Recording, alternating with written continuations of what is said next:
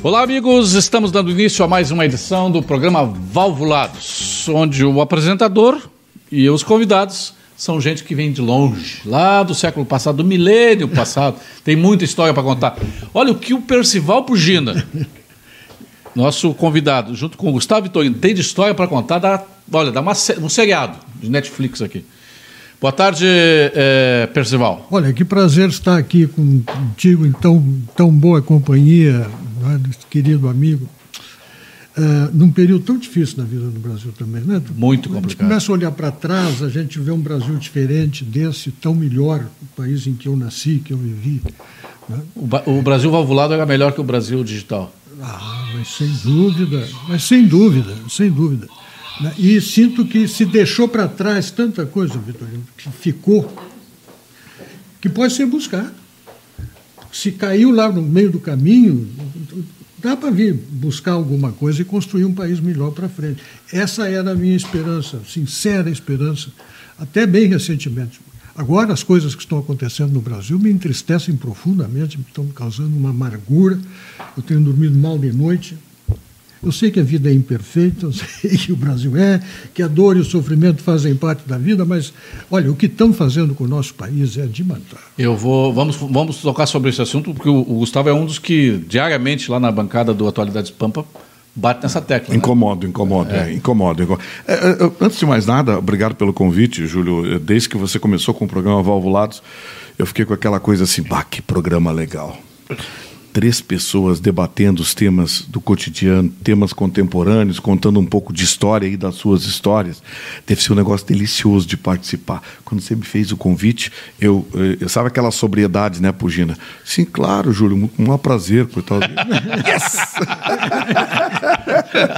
Não, eu sou, eu sou, eu, eu, tenho um problema, eu tenho um problema gravíssimo. Eu sou sincericida. Então, assim, é, é, é, o, o prêmio Press é o prêmio mais importante do jornalismo do sul do país não é do Rio Grande do Sul, é do sul do país.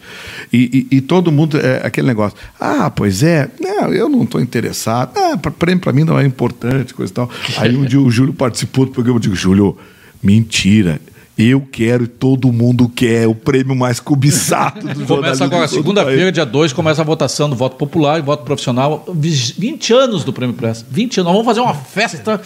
Até pra, por causa disso. Votem em mim, por favor. Qualquer Ó, coisa que seja. Então, 17 categorias. Pode votar no comentarista de televisão. Comentarista de televisão. Apresentador de rádio. Apresentador de rádio, comentarista de rádio. Vota, sei lá, eu sou simpático, antipático, eu sou qualquer coisa. qualquer coisa, mas votem em mim, por favor. Até pra garota simpatia. Sim. Garoto, garoto simpatia. Meu Deus. Mas, o, o Pugina, 20 anos, nós vamos fazer uma festa muito legal para cima, até para tirar um pouco dessa nhaca do ano. O ano está muito ruim. Muito ruim. Porque a gente esperava, todos nós tínhamos a esperança, nós do campo de cá, o Pugina, eh, todos nós aqui somos comunistas, né? Ah, sim. Do, do, do, do partidão. Maria Livive. Nós esperávamos que com a eleição do Bolsonaro houvesse assim uma, uma rearranjo mais rápido. Não que ele não tenha, nós não estejamos tentando, mas o estamento é muito a reação, a, o esperneande, o, o status quo reage muito fortemente, né?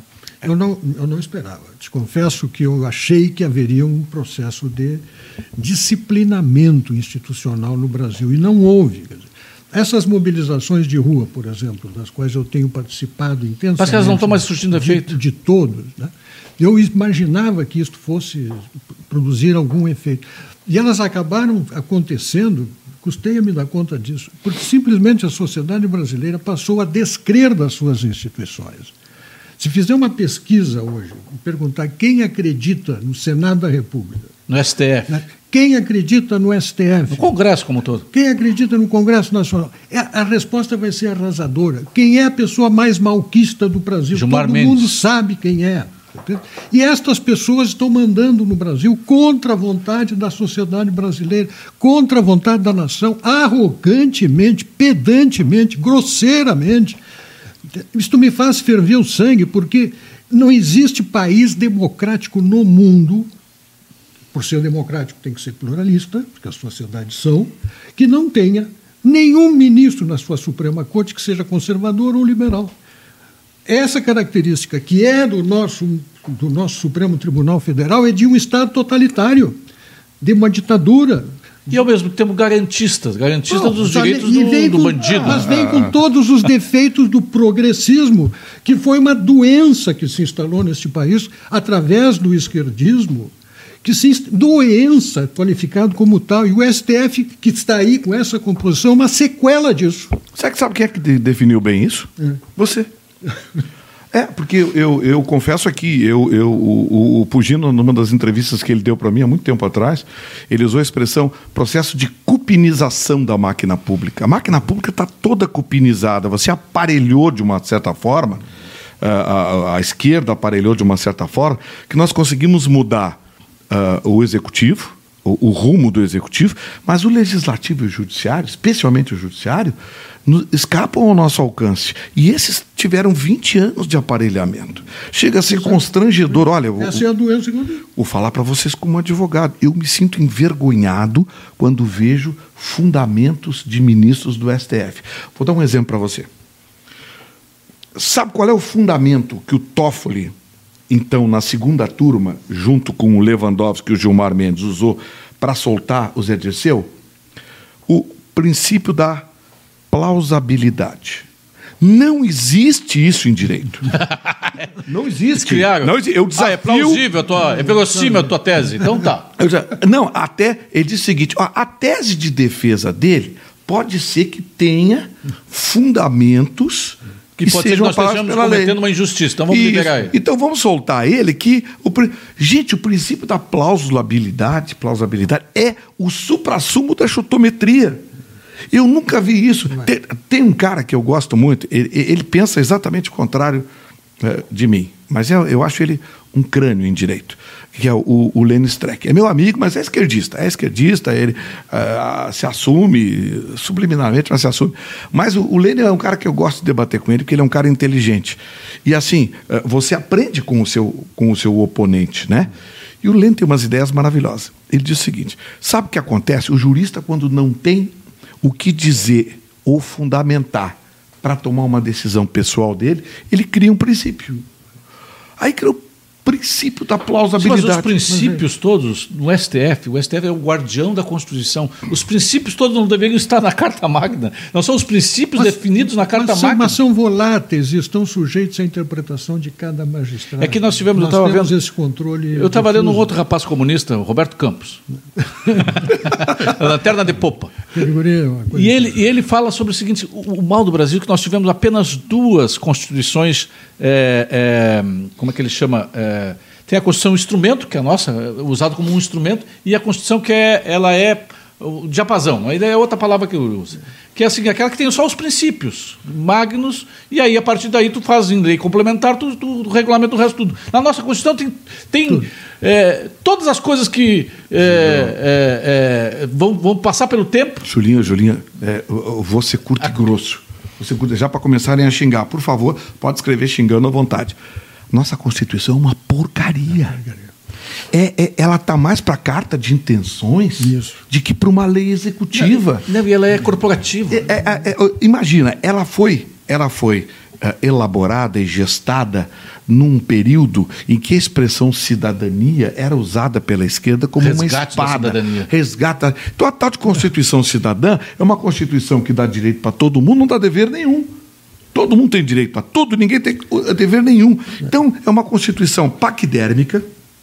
Teve um deputado federal, professor da USP, que propôs eliminar dois terços da Constituição, transformando em lei ordinária, de tal forma que se pudesse ah, mudar um pouco as regras do jogo e adaptar o país. Quando a gente fala da Constituição de- americana, por exemplo, diz lá que tem tantos, tantos eh, eh, artigos e algumas tantas emendas, que não chega a 30 no total, mas aquilo é- são balizares, basilares, né? são, são, são pensamentos, É a linha de princípios é a basilares. A linha de A pensamento. par- o resto tudo vai para vai para lei ordinária. Não, mas nós fizemos uma, uma coisa gravíssima ali, que foi a pretensão, a arrogância dos constituintes de criarem, num país pobre, estado de bem-estar social por força de preceito constitucional. É.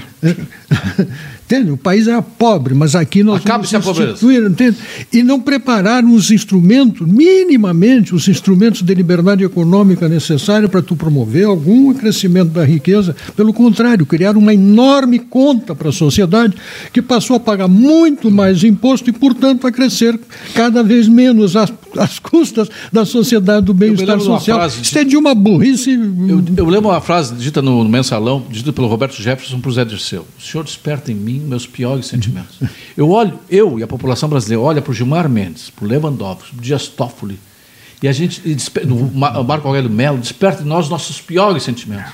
Como é que uma nação, o, o, o Percival está dizendo que não consegue dormir, eu não estou lendo mais notícia. Eu sou jornalista, eu vivo disso, eu não estou mais lendo notícia so- sobre, sobre o STF, porque a minha vontade, bom, eu não posso A dizer gente que não pode dizer a vontade. não pode dizer. Não Então pode a dizer, gente tem, vontade. a gente tem Mas que todo dizer. mundo imagina, né? Aí essa semana o, o, o, o, o, o procurador que disse que o, o, o, o Gilmar é, é o laxante, né? é um laxante porque solta todo mundo, foi penalizado pelo, pelo Mas Conselho. o ministro, por sua vez, pode dizer qualquer desaforo para os procuradores da República e eles têm que engolir em seco, não podem responder para o é ministro. e, são é punidos, um- e são punidos pelo Conselho Nacional do Ministério Público. que está todo aparelhado também. Você sabe qual é o medo que eu tenho? É, eu tenho medo da ruptura. Pois é. Nós estamos Pois é. sendo postos à prova. Espichando, espichando, espichando, É, espichando. A corda hoje está esticadíssima e eu tenho medo da ruptura. Olha, e aquela grita do artigo 142, ela está se propagando de uma forma muito perigosa. Aí vem, aquela, vem aquele discurso. Ah, pois é, porque ditador, porque isso e que aquilo. A questão não é ser ditatorial, é que chega um momento que você não tem mais alternativa. A, a, a- lei foi criada de tal forma a proteger o mecanismo, a proteger a máquina, a proteger o sistema, que não existe como a cidadania penetrar. Exato. Ora, se o sistema está beneficiando grupos pequenos e você não tem como penetrar, a única forma é a ruptura. E isso, infelizmente, está acontecendo no Brasil. Eu acho que o Bolsonaro está sendo colocado à prova. Estão esticando a corda para ver se ele vai partir para dentro ou não. Já tivemos um episódio na história do projeto do parlamentarismo, pouca gente sabe, mas foi Sim, 61. pela inter- é, é, não, tem um projeto parlamentarismo engavetado. Assim, que agora eles re- resolveram tirar de. É, o, o, o Ro- Rodrigo Maia, esse Rodrigo Maia, eu vou te contar. Bom, ele e o Alcolumbre, meu Deus. O Alcolumbre é o Renan. Renan É o Renan Gordinho. É o Renan eh, Bundudo. É, é o Renan Gordinho.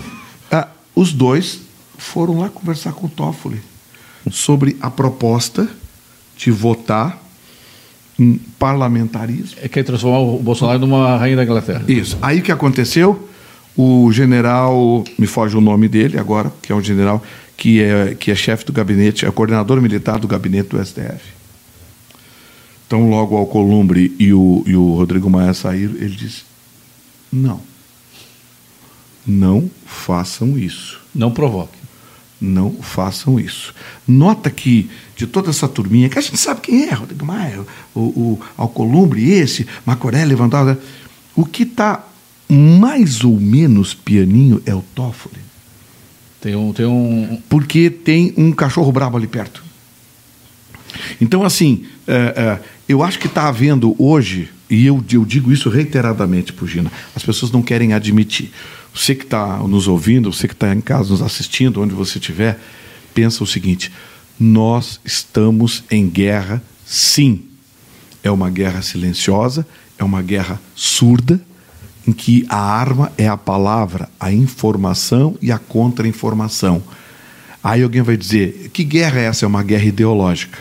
Nós estamos enfrentando um inimigo que está devastando, acredite se quiser, a França. A França está com problemas. Sim, sim, que- quem quiser ver o fim do mundo, não precisa ir lá na Amazônia. Não, ver, não. não. Vai, vai a Paris e está ali Paris. pronto. Está ali pronto eu, a a última vez que eu fui a. Paris, eu senti pela primeira vez, eu vou muito frequente, mas em Paris eu senti medo. Isso, exatamente. Vá, Rua vá, suja, vá à Cidade de Luz para ver o Paris que tem um fizeram, cinturão. Que fizeram da Cidade de Luz. Mas aí é o seguinte- eu, eu queria fazer um comentário em cima da questão do parlamentarismo e deste divórcio entre o Supremo Tribunal Federal e a opinião, e a opinião pública brasileira. Claro, a gente não pode dizer a eles o que pensa, porque eles vêm para cima da gente, isso ainda processo. Da... Mas eu posso dizer o seguinte: esse, essa composição do Supremo Tribunal Federal é formada por homens que são sequela da doença política brasileira, estão no lugar errado. Desde o Collor. na hora errada, com papel errado, em completa dissintonia com a sociedade e tentando ainda desaforada e agressivamente reitorar a opinião pública para levá-los de onde a, para onde a sociedade quis sair, porque eles são resíduo disso. Eles querem nos levar para lá. Então eles dizem que tem uma função contra-majoritária. Ou seja, é o Supremo Tribunal Federal que percebendo que não, tem, que não tem diálogo com a nação, que eles têm um papel que eles definiram para si de contrariar a maioria da sociedade e nos ensinar a pensar. Isso é o que eles estão fazendo. E o pior lá. disso aí, o, o, o Pugino, é que nós, a, a, essa tal da Constituição nos deu um, aqueles tal dos contrapesos. Só quem pode dar um, um, basta para o STF, só quem pode reenquadrar o STF é o Senado. Exato. E aí tem o E aí nós renovamos, a, a população fez a sua parte, foi para as ruas, renovou o Senado, em 85% desse, desses dois terços. E aí Aí eh, eh, conseguimos tirar o Renan Calheiros, achamos que tínhamos feito uma. Ah, Davi derrotou o Colias. O que, que acontece? Hoje o Renan eh, Calheiros ele fica uma hora por dia dentro do gabinete do Davi Alcolumbre. Ele, ele aparelhou o Davi Alcolumbre. E o Davi Alcolumbre está aparelhado pelo STF também, está com o rabo preso. Então, e nós temos agora foi formado, já tem 20, já tem 27 ou 28, não, 33 já, de, senadores do novo Senado. Só que eles não conseguem que o, é, é, que o, que o Davi autorize a CPI da Lavatoga, os processos, de, é, de, acolha os processos de impeachment do, do, do Toffoli, do, do Lewandowski, do, do Moraes e do, é, e do Gilmar Mendes. Então, que que nós, estamos, nós estamos nas, na, de mãos atadas, e ao mesmo tempo nós vamos para a rua e isso já não faz mais efeito. É, eles vivem no não, planeta. É um remédio que. Isso. Esse é, é, é, o tipo é o seguinte: o, esse, o, o, o, vírus já, já acostumou com esse antibiótico. Esse antibiótico de nós irmos para a rua já não está mais surgindo efeito. Talvez seja um, um antibiótico mais forte que tenha, que tenha que acontecer. E aí que é a ruptura. Esses filhos da mãe vão dizer assim: ó, oh, viu só? Olha, é. não, não conseguiram suportar a democracia. Que democracia? Democracia é, é, é o consenso em torno da maioria. Não, não, e o, e, e o, cumprimento dos preceitos constitucionais, dos instrumentos que a Constituição, mal ou bem, coloca à disposição da sociedade, como, por exemplo, a atribuição dada ao Senado da República para julgar ministro do Supremo. Se o Senado não o faz, e em troca o Supremo não julga os senadores, nós estamos perante uma situação de ruptura e de escândalo. Não, estamos num, é, a ruptura já existe. É. A ruptura já existe. Agora, o, o, que mais me assusta nisso é que uh, o STF hoje se avoca, inclusive, ao direito de legislar. E legisla contra a própria lei. E mais, contra a própria Constituição. Vou dar um exemplo para vocês. Uh, por favor, continue me xingando aqui, que está ótimo. É o seguinte: é, artigo 236 da Constituição o casamento é a união civil entre um homem e uma mulher, reconhecido pela lei na forma tal, tal, tal, tal. Aí eles passaram a reconhecer o casamento entre pessoas do mesmo sexo. Nada contra. Nada contra. Mas muda a lei. Muda a muda Constituição. A lei. Mas quer ver uma coisa mais absurda? Muda a lei. Pô, sabe? Aí daqui a pouco eu cheguei à seguinte conclusão. Aí inventaram agora essa bobagem de uh, uh, uh, criminalizar a homofobia. Comparar ao racismo, né? É, comparar ao racismo, criminalizar a homofobia. Hum. Aí sim, uh, uh, qualquer sujeito que tu xinga agora, e tu nem sabe, mas dá o azar do cara ser viado, pronto, arrumou confusão. Não. Arrumou confusão. Ah, porque o fulano, porque é preconceito, porque tudo é preconceito. Então, assim, a gente virou um país de mimimi e um país tão chato que nós não, agora dentro do estádio de futebol não pode mais falar nada. Estádio de futebol. Ah, também não pode? Não, não pode. Também não pode. Mas aí é o seguinte, mas tem uma coisa pior que o STF está fazendo. Eles criaram, o, o Toffoli mandou, o, o, criou um processo para investigar é, fake news, para investigar. É, e aí é o seguinte, o, e, e quem xinga o, os ministros do STF. É. E aí o, o, o próprio STF ele, ele, ele, ele investiga, ele abre o processo e ele julga. Julga. abre. É bem, é bem democrático. Uma sessão especial de justiça tinha, tinha, um filme do Costa Gravas bem que é assim, sessão é, especial é. de justiça. Acho que nós estamos vendo isso. E aí o que, que a gente faz? Já, Mas de onde, a de população toda está querendo um cabo e um soldado. O, Tribunal de Nuremberg. Né? É, é, não, essa solução do cabo de soldado, do pode ir até a pé, não precisa do jipe, essas coisas, essas brincadeiras que a sociedade faz, elas expressam realmente esta revolta nacional contra uma realidade que está sendo escandalosa, escancarada na nossa, na nossa frente. Mas eu tenho a, a clara convicção de que isto tem uma excelente porta de entrada, mas não tem porta de saída uma situação de intervenção não, e, ruptura, e, de ruptura, ruptura constitucional não é boa, não é boa, é para o país, não é boa para a economia, não é boa. Isso pra causa ninguém. repercussão internacional negativa. Todos havia uma série de defeitos.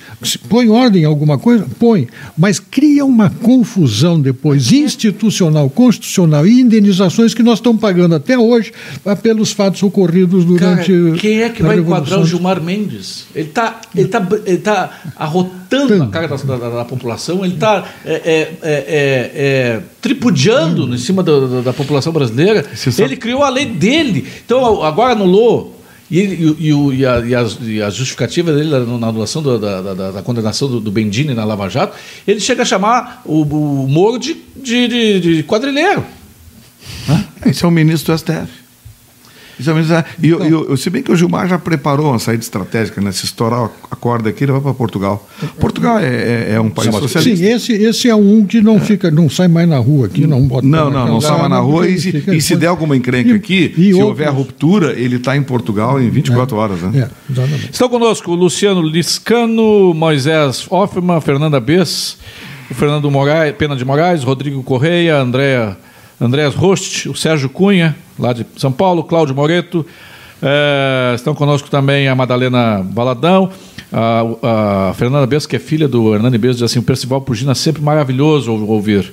Obrigado. Rui Pinheiro Machado, dando os parabéns, a Nádia Lopes, o Carlos Curvelo Chirano, Nenê Zimmermann, o Moisés Hoffman, os, uh, a Eva Carlata, o Sérgio Sauer, Simone Sauer, o Sérgio Lagranha, Augusto Pins, uh, e aí vai a Paula, a Paula Carone, José Gobi, Décio Azevedo, Ivandro, Ivandro Dávila lá de Passo Fundo, radialista, Celso Henrique, Paulo Rocha, Eurico Salles, Sérgio enfim, tem um, nós temos aqui centenas de pessoas, porque hoje a, a, a, nós três aqui expressamos a indignação,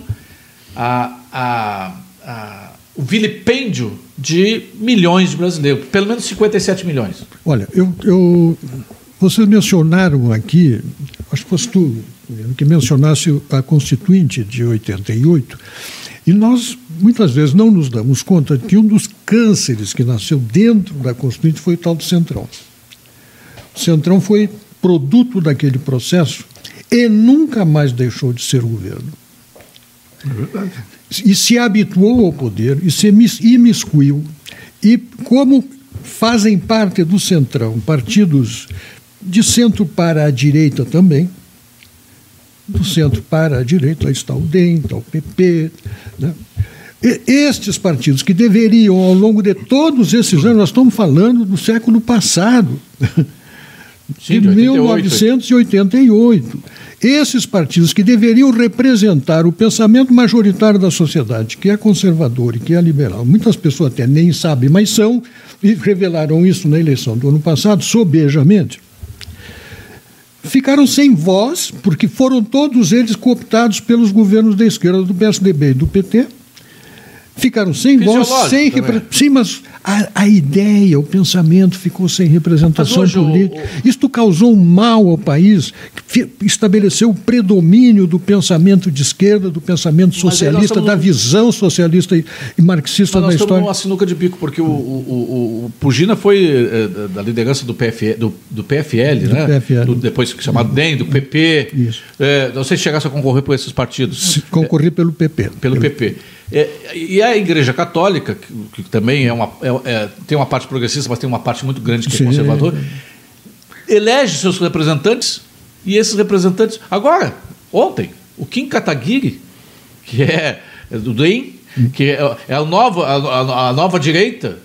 Hum. Ah, é oportunista, que nem oportunista. o Alexandre Frota. Já mostrou, e aí, ele, ele, ele, o projeto dele é de punir as fake news. Então, quer dizer, se eu botar alguma coisa aqui no meu, no, no meu Facebook ele, que alguém considera que é fake news, eu posso ser processado. Quer dizer, um absurdo.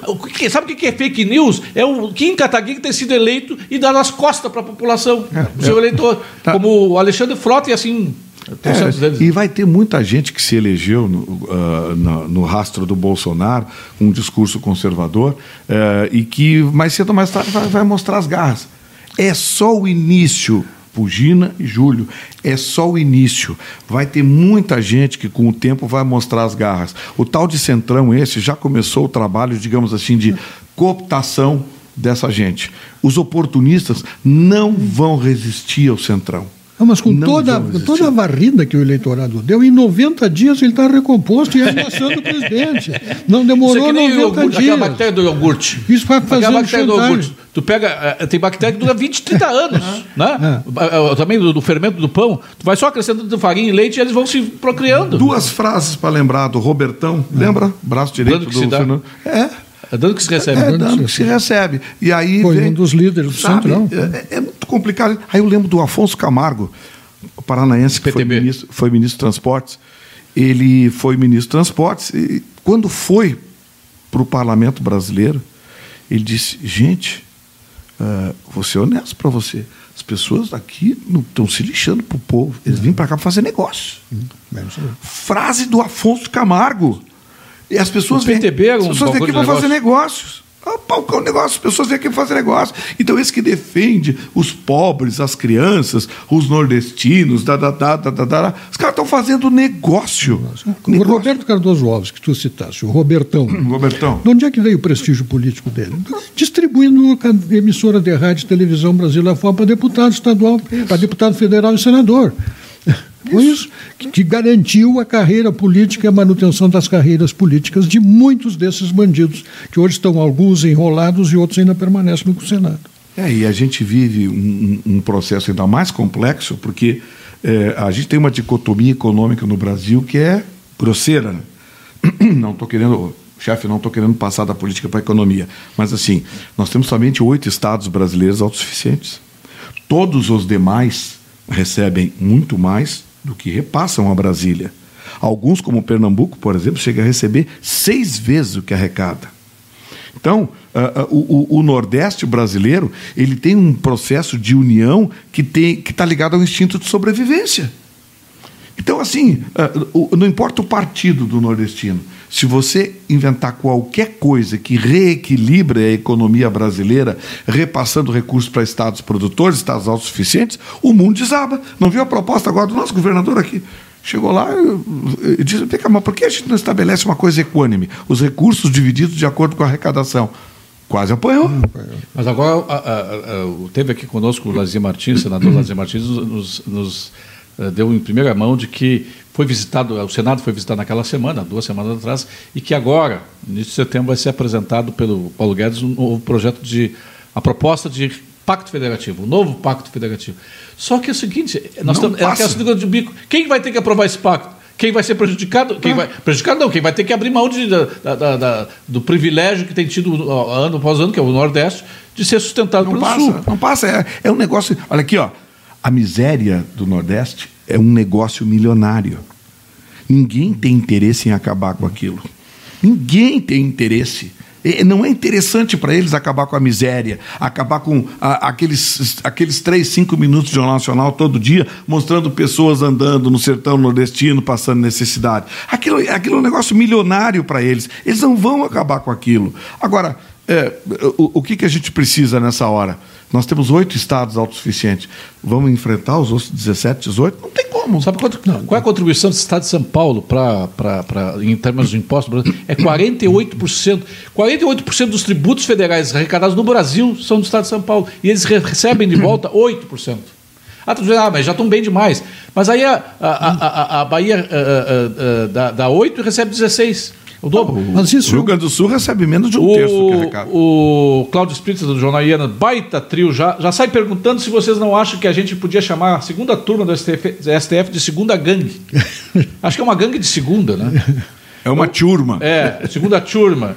Não vamos esquecer, uh, o João Abel Pereira, nosso colega jornalista. Não vamos, Grande João não vamos esquecer que o Alcolumbre só chegou à presidência graças ao Onix. E aí que tô, e aí, essa é uma pergunta, me ajuda a decifrar, Percival. Como é que o Onix cria esse monstro e esse monstro cria vida própria? Bom, cria porque no momento que sentou na cadeira, pegou uma caneta, ao qual é concedida a atribuição é, que escapa ao controle do Onyx, ele ficou senhor da situação. Ali me parece que houve, por parte do Onyx, uma precipitação. Ficou muito feliz de ter emplacado o presidente da Câmara e o presidente do Senado para o partido dele. Achou que tinha realizado uma grande Sim. obra. Você, mas Simone o Brasil Tebet teria, teria mais. Nós teríamos é, um pouco é, mais de. Ela é mais independente, me parece que é uma pessoa que tem uma cabeça. trabalha num plano superior. No, é que ali tem um problema, né, Percival? Sentou mas, naquela cadeira, os urubus começam a voar em volta começa a voar em volta. Aí começa a vir os interesses. Os urubus começam a voar em volta sobre o que tirar da gaveta para levar o plenário para votar. Os interesses são milionários. Bilionários. Bilionários. Bom, mas vamos é, avançar. Mas isso é Bancos. é próprio da política. Isso não, tu não, em qualquer país do mundo tem isso. O que tu não pode ter é, é ausência de instrumentos de regulação para situações de impasse. E aí eu vejo um problema gravíssimo no presidencialismo. Eu sou parlamentarista. Claro que jamais para agora, nem para daqui a quatro nem anos. Nem com esse parlamento. E, e nem para. Muito Não, olha, aí, né? aí por, por, por gentileza. Se há um sistema de político que é inocente em relação a essa representação parlamentar é o parlamentarismo. Essa representação parlamentar que está aí é fruto do presidencialismo e do voto proporcional. Tudo que o parlamentarismo não quer. Sim, mas não, nós não podemos ter esse tipo de, de, de representantes dentro do parlamentarismo. Mas é, é que muda, muda, o sistema eleitoral, muda o sistema de governo, muda a regra do jogo. Tu vais mudar não só o comportamento dos agentes, tu vais mudar as pessoas que vão sentar para jogar o jogo político. Mas o, o, o Percival, aí todos os vezes assim, ah, não, porque o parlamentarismo, o cara está aqui todos os dias, está aqui no seu distrito e ele não vai. Mas eles estão Teve um deputado aqui, dizia assim: eu estou me lixando para a opinião pública. No outro, no outro ano, ele se reelegeu.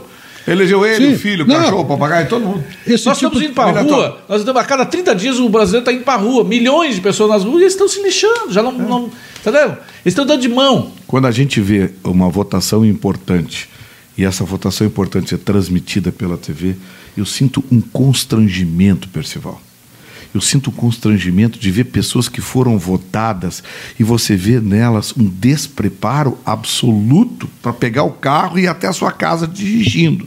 Imagina decidir a vida dos brasileiros.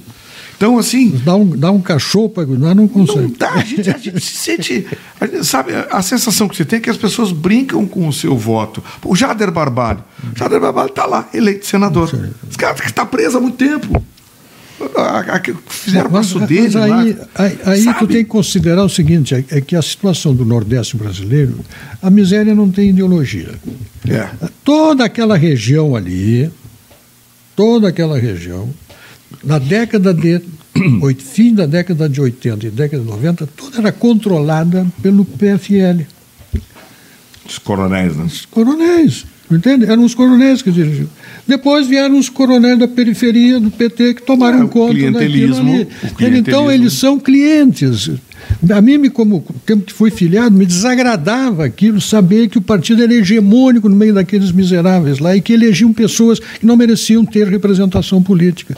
Da direita, em tese, DEM, da direita, ah, democrata, PFL. Ah. Agora tudo na mão de partidos da esquerda, porque é onde está o discurso demagógico. É, o, o, discurso de esquerda, ele é e... sedutor, né? Claro. Ele é sedutor. Sim, mas é que ele... está falando, é clientelismo. Tinha o título de leite do Sarney, isso, isso. que é. depois foi trocado pelo Bolsa Família. Isso, que, clientelismo. E, e, e parece que não tem, é uma história sem fim. É um, é um moto contínuo, né? não tem solução. E são pessoas que não têm condições de compreender uma verdade muito singela. Quer dizer, o Estado não cuida das pessoas. O Estado cuida, atenção, em primeiro, em primeiro lugar, de si mesmo. Em segundo lugar, de si mesmo em terceiro co lugar. Cobrando caro. Em terceiro lugar, de si mesmo. E em quarto se sobrar, lugar, sobrar e em quarto lugar, eles vão cuidar de algumas coisas que lá no fundo vão representar, na prática, estar cuidando de si mesmo. É isso aí. É, é, o Marco Polo diz assim: que belo debate, gente do maior quilate trocando ideias em alto nível, valvulados de categoria, abraço a todos. O, obrigado. O José Luiz Trigo, lá de Brasília, que maravilha esse trio, hein? É, estou, estou aqui na, na, na, na, audiência aqui em Brasília. Tá o, o, o Machado diz assim: Boa tarde, o povo brasileiro vive o maior pesadelo com a ditadura do STF. Precisamos agir. Mas fazer o quê, cara? É, é o, é o sistema que se fechou, né? Não, não tem como entrar, eles, eles estão eles estão alheios a voto, eles não, não estão sujeitos a uma remoção pura e simples. A traumática seria um Senado com vergonha na cara para votar o impeachment Uns dois, desses uns, ministros. uns dois ou três o dois- resto se, se- o resto se, se ajeita. né? Muito, olha, tem fundamentos para lá de suficiente para fazer Carvalhosa, isso. Não, O que só- não só falta- a- a- um dos pedidos do Carvalhosa de, de- de impedimento do, do Gilmar Mendes tem 100 1.200 páginas. 1.200 páginas. Não, é um negócio. O Antônio Saraiva diz assim: além do Milton Cardoso, eu respeito a inteligência do Vitorino. Assisto toda noite. O único defeito do homem é ser gremista. Não falar de futebol hoje. Futebol é. É, vamos, vamos- vamos deixar É, essa- o ópio é, do povo. É, e, além do mais. Uma é- vez Flamengo, sempre Flamengo. Não é um momento oportuno de se falar nisso. Mas, assim, é, é, de tudo isso que está acontecendo, é, o que nos surpreende é que a economia brasileira parece aquela fênix, né? Hoje deu indícios de recuperação. É, mas está demorado. O. PIB. É, é sabe o que acontece, Júlio? Ah, o processo de enfrentamento ao Bolsonaro é muito acentuado. Aquele corte de verbas que ele deu. O, o grupo UOL Folha sempre foi raivoso. Agora a Globo se assumiu como raivosa também. E o que, que acontece? O problema não é o descrédito de- dessas corporações aqui no Brasil. O problema é que essas corporações são as principais fornecedoras de notícias, imagens e conteúdo para quem quer saber alguma coisa do Brasil lá fora. Exato. Aí chega tudo distorcido, até eles se darem conta. Olha essa história da Amazônia aqui papagaiada. Até eles se darem conta lá fora que estão pagando um mico, o mundo já desabou. os. Jean Willis da vida se encarregam de ir para lá, para fora, para falar mal do Mas, Brasil. mas isso é uma estratégia. Imagina a palestra do Jean Willis. Isso é uma estratégia. E, e o pior agora, o pior é o palestra. seguinte, que tem muita gente lá fora que ainda acredita que, o, que a capital do Brasil é Buenos Aires. Aí vê essas notícias de Buenos Aires, aí mesmo mistura Aí, tudo aí. aí- Isso é uma estratégia da KGB que vem sendo usada pela esquerda brasileira há muito tempo. Se Contra a você- informação, né? É, é, é o seguinte: eles, primeiro eles criam um factoide, convocam para expressarem a sua indignação contra esse factoide, meia dúzia de jornais bem conhecidos de qualquer pessoa que acompanha E a amigos, imprensa, e amigos. mundo afora. todos amigos, Jornal amigo. mas são lá os vem, vem os representantes desses O El País, del, é. El País, o, o The Guardian, New York Times, aquela turminha. Times, eh, lá da França, como é o O, o Le, Libération. Le Monde, Le Monde e o Diplomatique, Libération. Le Monde e o Libération.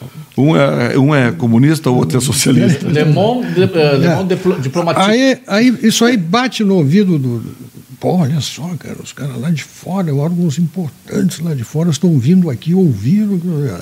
Aí os companheiros fazem matérias e produzem o trabalho lá fora. Olha, não faltam bolsistas brasileiros que foram financiados pelo PT para fazer cursinho disso ou daquilo lá no exterior, para depois fazer mobilização na frente de algum local público para mostrar o seu protesto e a sua indignação com aquilo que o factoide noticiado aqui Criou, é. Olha, acender um isqueiro dentro do cinema. Uau!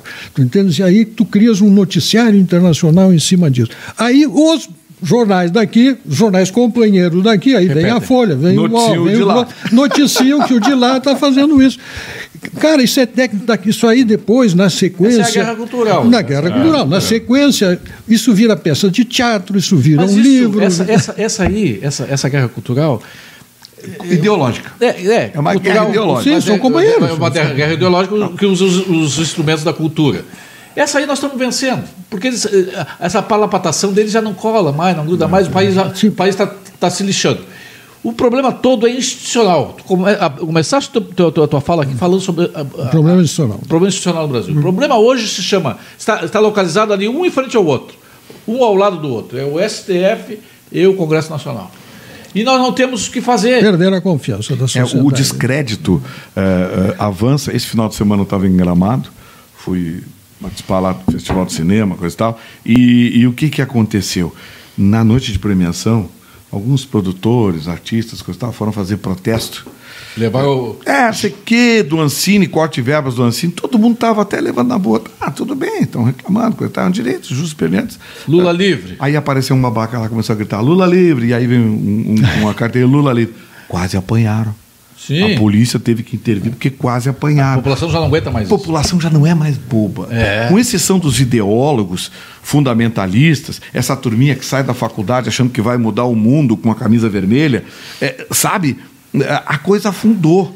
Os velhos perderam a credibilidade e os novos estão fazendo papel de ridículo. É, aí veio o Macron tentando lacrar. O Douglas Góes nos pergunta aqui o que vocês acharam da treta entre o Bolsonaro e o Macron. O Macron é um, é um bobo alegre, tá.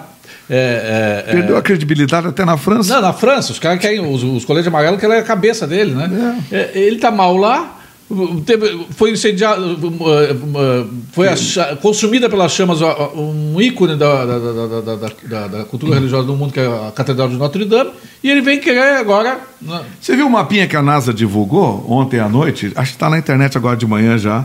As queimadas na Guiana Francesa? E aí nós temos. que- Mas aí é o seguinte, aí nós vemos. Aí vem o Kim, Taka- Kim Kataguiri de novo. Foi ontem na, na, na embaixada francesa pedir desculpas, eh, pedir perdão pela, pelas atrapalhadas do Se- se- Bolsonaro. é, se Se tu vai pegar um, um guri desse aí e encher ele de camaçada de pau. Esse Kung Fu não se elege, mas nem vereador. Não se elege, não se elege. Mas só que nós é vamos ter que aguentar quatro Sim, anos. tem que É aguentar. 1.200, Bom, eu fiz não as tem- contas. é. Hoje deve estar faltando 1.250 dias. Pois é, É aí dose. vem mais uma vantagem do sistema parlamentar de governo. O recall. Pelo- Com o voto distrital permite o recall. Se tu conseguir, tu bota uma banquinha na praça, começa a colher assinaturas, obteve o número necessário, chama eleição. Mas veja, são instrumentos maravilhosos que o Brasil despreza, historicamente despreza. O que é que eu vou fazer? Mas é, são instrumentos que estão, estão disponíveis. Nesse episódio, o que mais me incomodou não é que tenha havido uma repercussão, porque promoveram, quer dizer, criaram uma histeria mundial em cima da, da Amazônia. Pulmão do mundo arde. Né? Até o Papa falou isso. Até o Papa falou isso. Eu disse, olha, Aliás, só, o seu Papa é esquerdinha. é, né? aí eu, quando O eu Papa, a gente, comentei. o Papa a gente perdoa dizer bobagem argentina. Não, não. Eu sou católico, mas eu não aguentei. Digo, olha, só se o mundo está com algum problema de enfisema, porque Não, não. não é esse oxigênio que vai fazer o, Não, o não, mundo não. ficar ofegante. Até porque esse oxigênio, todo mundo sabe, aprendeu agora pelo menos, que ele é absorvido na própria floresta e que quem produz oxigênio para o planeta são as águas, as, as algas As marinhas. As algas marinhas. É, agora, essa discussão toda, eh, ela chegou a uma pequenez tamanha que até a Não, não é comparar as Vitorino, esposas. Vitorino. Ah, não, tá. mulheres, Esse tipo de. aquilo ali. Aí, aí- aí começar com aquela bobagem de, ai, mas ofendemos a primeira, primeira dama. Peraí, ela é feia. Isso, isso é um fato imutável. Certo? A mulher do Bolsonaro é bonita. É outro fato imutável. Tá. E Se aí, quiser juntar ali com o CRE, problema é teu. sim, eu- sim, Agora, eu, quer- eu, eu, eu tomei uma atitude radical. Eu parei de comprar a Vivo Cricô, não tô mais. É, é, Boicote, Aquela boicote. de 18 mil e pouco, é, eu não, lembro mais. não, não, não. Partiu para o Me boicote. Eu Parti, parti. Não, a gente tem que tomar uma atitude. Agora tem, né? agora tem um negócio, deixa eu falar baixinho aqui. Bem baixinho. Só para os só pros nossos telespectadores e ouvintes. Gente, olha só. Eles não querem mais comprar a nossa carne, não querem mais comprar a nossa lã, o nosso couro. Compensação, a gente pode deixar de comprar Renault, Peugeot e Citroën.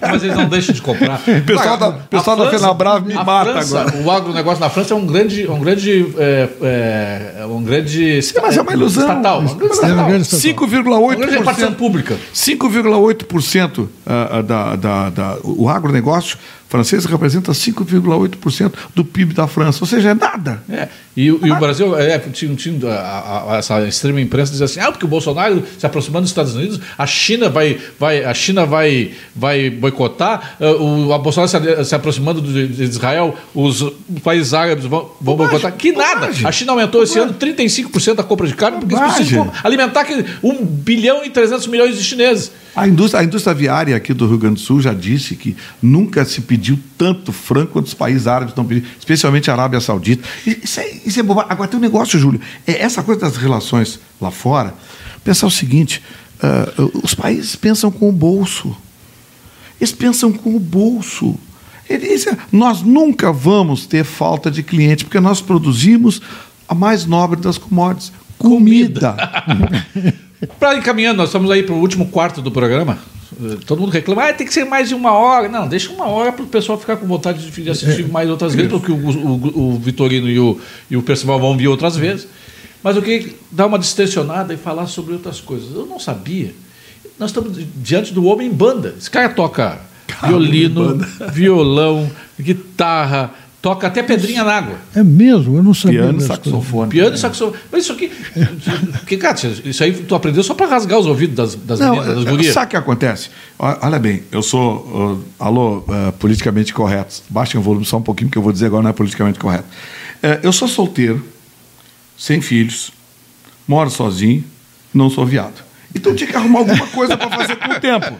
E para ganhar mulher, né? Eu tinha que arrumar arrumar alguma coisa para fazer com o tempo. Aí fiz aqui no Instituto Palestrina, fiz harmonia funcional, Instituto Palestrina, que não existe mais, infelizmente, era ali na, na Salgado Filho. E, e lá no Rio de Janeiro, os 22 anos que eu morei no Rio de Janeiro, eu fiz arranjo e regência na Escola Nacional de Música. Ou seja, eu sou um maestro que nunca foi para frente de uma orquestra. Mas- eu só tenho certificado. Mas, nunca- o que, que tu curte de música? ah, eu gosto de jazz. Eu sou Jazz. um amante de jazz, blues, inevitavelmente, e o rock, esse faz parte. E né? no jazz, quem é o teu, teu, teu É, eu tenho, ídola? eu, eu tenho, para mim é Billy Holiday. É, eu, eu, eu gosto. A, a mulher é Billy Holiday. Mulher não, tem a Billy Holiday. Mas a Sarah Vaughan também me conquistou ah, com um disco maravilhoso. A Sarah Vaughan, ah, quando descobriu que estava com câncer, ela fez um pedido à gravadora Sony. Ela disse que queria gravar um disco, o disco que ela sempre quis gravar na vida e não podia. E, e conversou com o pessoal da Sony. O pessoal da Sony conseguiu conversar com os detentores dos direitos. Ela gravou um disco só com música dos Beatles. Foi o único disco em vida da Sarah Vaughan. Eu acho que o nosso Pedro aqui, eu acho que até lembra disso. Nosso Pedro, ela gravou. E aí, o que, que a Sony fez em homenagem a ela? Pegou 14 dos maiores maestros, arranjadores e produtores do mundo e convocou eles para cada um fazer um arranjo. E tem um brasileiro nesse disco.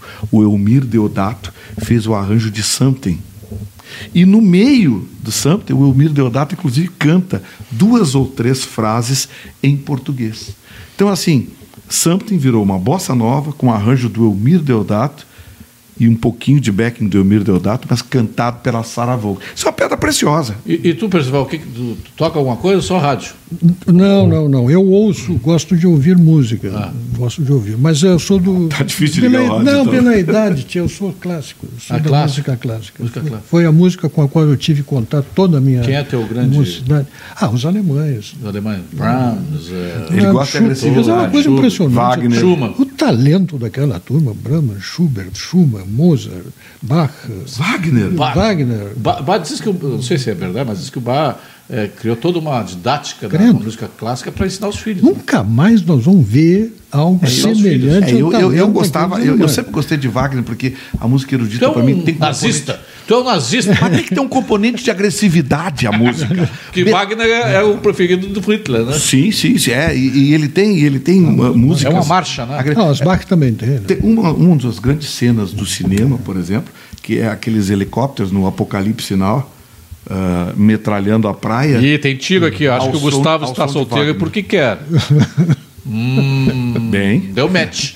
é, sabe como é, né? Jorjão, aqui é o nome do cara. Ah, não, Jorjão, eu tô fora. não, Jorjão. não, é, é a Vanessa Dresch. Ô, Jorjão, quero te comunicar aqui. Mas, assim, é, é, é, essa coisa de, de, de preferência musical tem muito a ver com o teu estado de espírito, né? É. É, esse, esse ano eu fui no Rio das Ostras Jazz e Blues, que eu sou o apresentador lá e os produtores são meus amigos. E é um dos quatro maiores festivais de jazz e blues do mundo. Acontece no Brasil, os brasileiros não sabem. É, no, no norte do Rio de Janeiro. E conheci. Existe o Free Jazz Festival? Não, existe mais. né? É, não, de vez em quando eles usam o nome para fazer um comercialzinho, mas não. Até o Montreux veio para o Brasil esse ano, mas também não, não, não embalou. Esse Rio das Ostras tem um componente de ser bucólico. Uma, a cidade de Rio das Ostras, para quem não conhece, é uma vila de pescadores que de uma hora para outra ficou multimilionária com os rodos do petróleo, porque fica ao lado de Macaé. Então, assim, eles não tinham que fazer com o dinheiro, começaram a promover um festival de jazz e blues. É um dos quatro maiores do mundo. E esse ano veio uma, uma, uma- um time de músicos, 22 músicos, vieram das Ilhas Maurício. Eu nunca imaginei que as Ilhas Maurício tivesse música instrumental de qualidade. É uma coisa assim que lembra. é, Morresse inveja, porque não tem uma ilha do Gustavo, né? Achei espetacular. Pô, mas as Ilhas Maurício. Bom, quando o cara me falou lá que 10 metros de profundidade a gente ainda enxerga os peixes, eu digo, ah, eu vou pra lá. eu vou pra lá. É daqueles paraísos. Nina Simone, curte? A Nina Simone é maravilhosa, mas eu tenho que estar com o chifre virado, né? Tem que estar meio descornado. Porque a Nina Simone, sério, dependendo da música, você tem vontade de cortar os pulsos. ela destruiu no bom sentido e ela fez uma outra coisa com feelings, né? Ela cantando Feelings é um troço É, fantástico. tem gente maravilhosa. Ela, ela feature, ela é espetacular também. Ela. Tem uma cantora brasileira que pouca gente conhece. Volta e meia ela é escolhida como uma das dez maiores cantoras de jazz do mundo. A, a- ai, me deu um branco agora. Que gravou uma música para novela. Foi a única coisa dela que, que emplacou aqui. Daqui a pouco eu lembro. A- a Itamara Corax. Itamara Corax. É uma cantora brasileira de jazz. A Stacy Kate esteve aqui no, Porto Alegre, acho que dois anos atrás, e ela cantou em português. Ela disse que ela aprendeu português por causa do João Gilberto. Para Olha cantar que a bossa maravilha. A Stacy Kate é uma voz que nós temos aqui, tínhamos aqui, acho que não sei, na verdade tem o Delicatessen aqui em Porto Alegre, muito bom. Que é uma A Ana ótima Krieger, agora a Ana Krieger isso. está na, na Noruega. É, é Noruega. É uma ótima, é, era ótima. A Delicatessen era ótima. Chegou a se apresentar no Rio das Ostras Jazz e Blues, indiquei eles lá, eles, eles fizeram sucesso lá. Agora, é, é, a música tem um componente interessante. Ela, com o tempo, ela vai se mesclando, vai se mixando de tal forma que daqui a pouco você não consegue mais identificar a sua origem. Você já viu a música latina que toca hoje no sul dos Estados Unidos, na Flórida especialmente? Aqui você não sabe se é, se é mambo, se é rumba, se é disco, se é, se é eletrônica, se é Tem muito cubano lá, né, cara? virou um, um bunda lelê, porque, é, sabe, o- o- os próprios estudos de harmonia funcional, você encontra ali figuras de tudo. Antes de pensar que isso é uma crítica, isso para mim é um elogio. Porque eu acho que- muito que a música ela é viva, né? Viva, é. é. um- é um- é um ser vivo. Agora, o- tu, tu usa a música clássica para te acalmar ou às vezes para também extravasar tua, tua digna- indignação com o Gilmar Mendes, por exemplo? Não, não, não, não, não. A música não serve para isso. Não? Não. Para mim, para me irritar, não. Se for para lembrar... Sabe, uma, Lá, sabe que uma, coisa. em relação à música, uma coisa que eu lamento, mas não, não tomem como orientação nem conselho. Minha mãe era professora de piano, então nós tínhamos piano em casa, ela ensinava piano, embora eu não tenha aprendido com ela. Eu tinha, tive professora de piano desde os sete anos até os 14, quando viemos, 15, quando viemos para Porto Alegre. Então eu estudei oito anos de piano. Tocava. Mas oito anos é to, suficiente, lá, né? tocava piano com 14 anos. Eu era, um, aqui, eu era um menino que tocava piano. Só que faz 70 anos que eu não toco. Vai e o tocar. piano tem esse inconveniente. Você não pode carregar o piano como carrega um violão.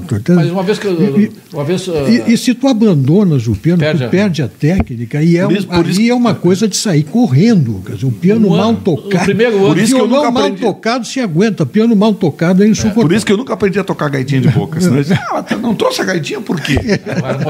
Mas o primeiro ano, quando o Valvulados fizer o prime- o primeiro ano, comemorando o ano, nós vamos fazer uma festa dos Valvulados. E nós vamos pegar assim, ó. Tem um monte de gente como, como o Gustavo, que toca qualquer instrumento, tem o, o Ricardo Azeredo, tem o, o Edgar Zuc que esteve aqui, o, o Cláudio Spritzer do Hienas, tem um monte de gente. O. Vamos fazer ele nos dar uma canjinha no, no piano. Sim, né? Não, não. É. Vai praticar, vai antes, querendo ou não, vai praticar. Porque a, minha, a, a minha irmã, por exemplo, é pianista, professora da universidade no Rio de Janeiro. Ela continua, mas, mas passou a vida em cima do piano. É, o, o Mauro Cuito. E do piano, tu, tu, tu que prefere Liszt, Chopin? Não, mas eu falei dos alemães. Chopin. Os alemães é mais Chopin. É. Eu fui no. A coisa- O, É uma- o Chopin, o, acho que é o Chopin tá É em-. O, túmulo dele é no Père Lachaise, em Paris. É. É. É, na frente do Vitor Hugo, acho, é bem perto, próximo do Vitor Hugo. E eu fiquei pensando, cara, esses caras que fizeram. Estão ali, né, cara? É isso Essa é a nossa. a, no- a minha, a minha, o que me acalma meu coraçãozinho é que as- o, o Gilmar Mendes vai morrer um dia.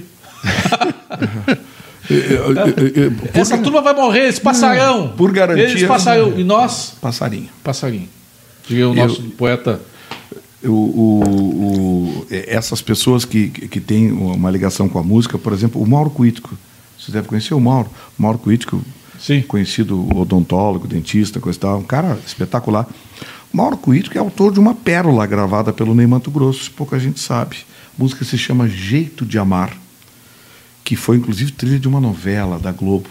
O nosso Mauro, o Mauro Cuítico aqui, uma grande figura, hoje é dentista. compuseste alguma coisa? Compuseste alguma Não, eu, eu trabalhei algum tempo lá no Rio de Janeiro em estúdios produzindo jingles, né? Eu fazia muito jingle. Jingle é uma coisa que é um dinheirinho um pouquinho, mas é rapidinho, tu não te incomoda. A musiquinha de 30 segundos, 45 segundos. Então, tu, tu, tu- mas nunca tive paciência. sempre pra- viveste em Porto Alegre, ou principal? Desde os 15 anos. É? Porto Alegre te dói atualmente? Claro que sim. rapaz. Eu, eu vim para cá e fui morar na Avenida José Bonifácio.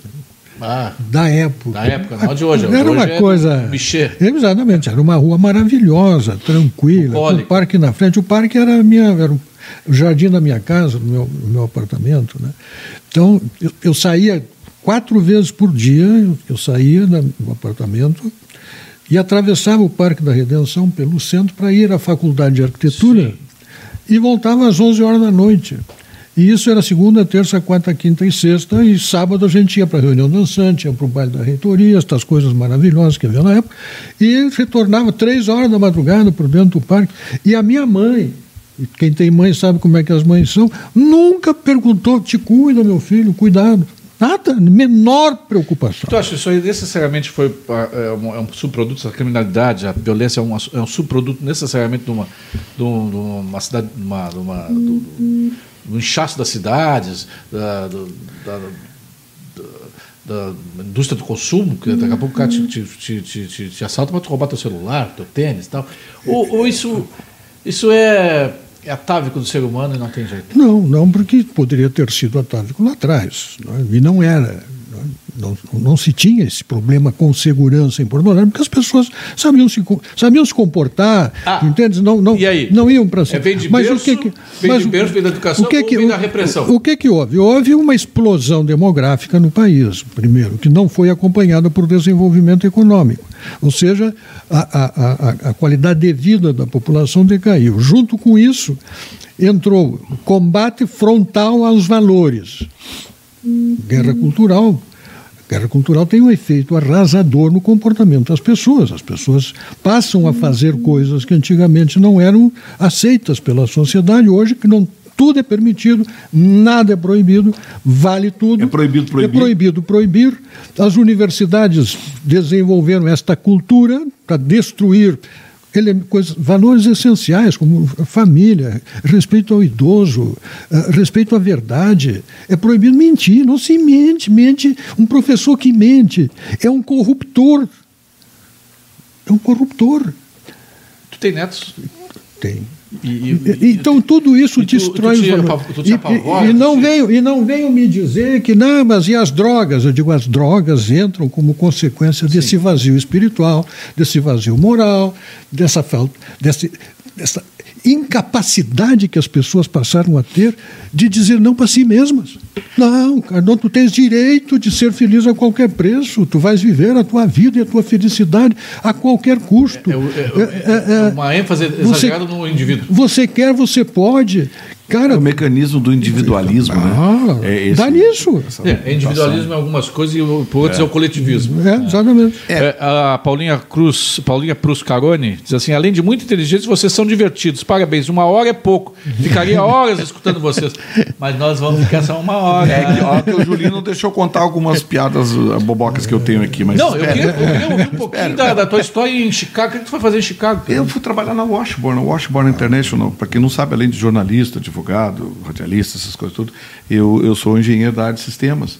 E eu fui convidado pela Washburn International para trabalhar lá. Na época eu morava no Rio de Janeiro e eh, comecei a desenvolver alguns sistemas, esses sistemas eletrônicos de eletrificação de violões e guitarras. Aí eu fui convidado para trabalhar lá. Morei dois anos lá, muito legal. De lá tive um tempo em Eu, eu não Frankfurt. conheço Chicago. Eu tinha vontade de conhecer. Tem vontade de conhecer Chicago. Me dissesse que é uma São Paulo com canais. É, é, ela não tem beleza. A beleza natural de Chicago é, é o Lago Michigan, né?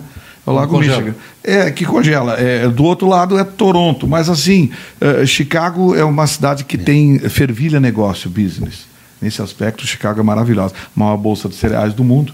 E depois fui para Frankfurt trabalhar na, na Yamaha Europa, que é que é eh, eh, também na área de tecnologia musical, mas Frankfurt deu um pulo por causa do euro, né? É o Eurobank, É, é, é, é, o coração. é, É é, o o hub, centro financeiro da Alemanha. né? Sim, e é, e, é o, Europa. e é o hub aeronáutico da Europa, é o aeroporto de Frankfurt, né? Pá, um aeroporto gigante aquilo. 40 mil funcionários. aquilo lá, cara. É gigantesco.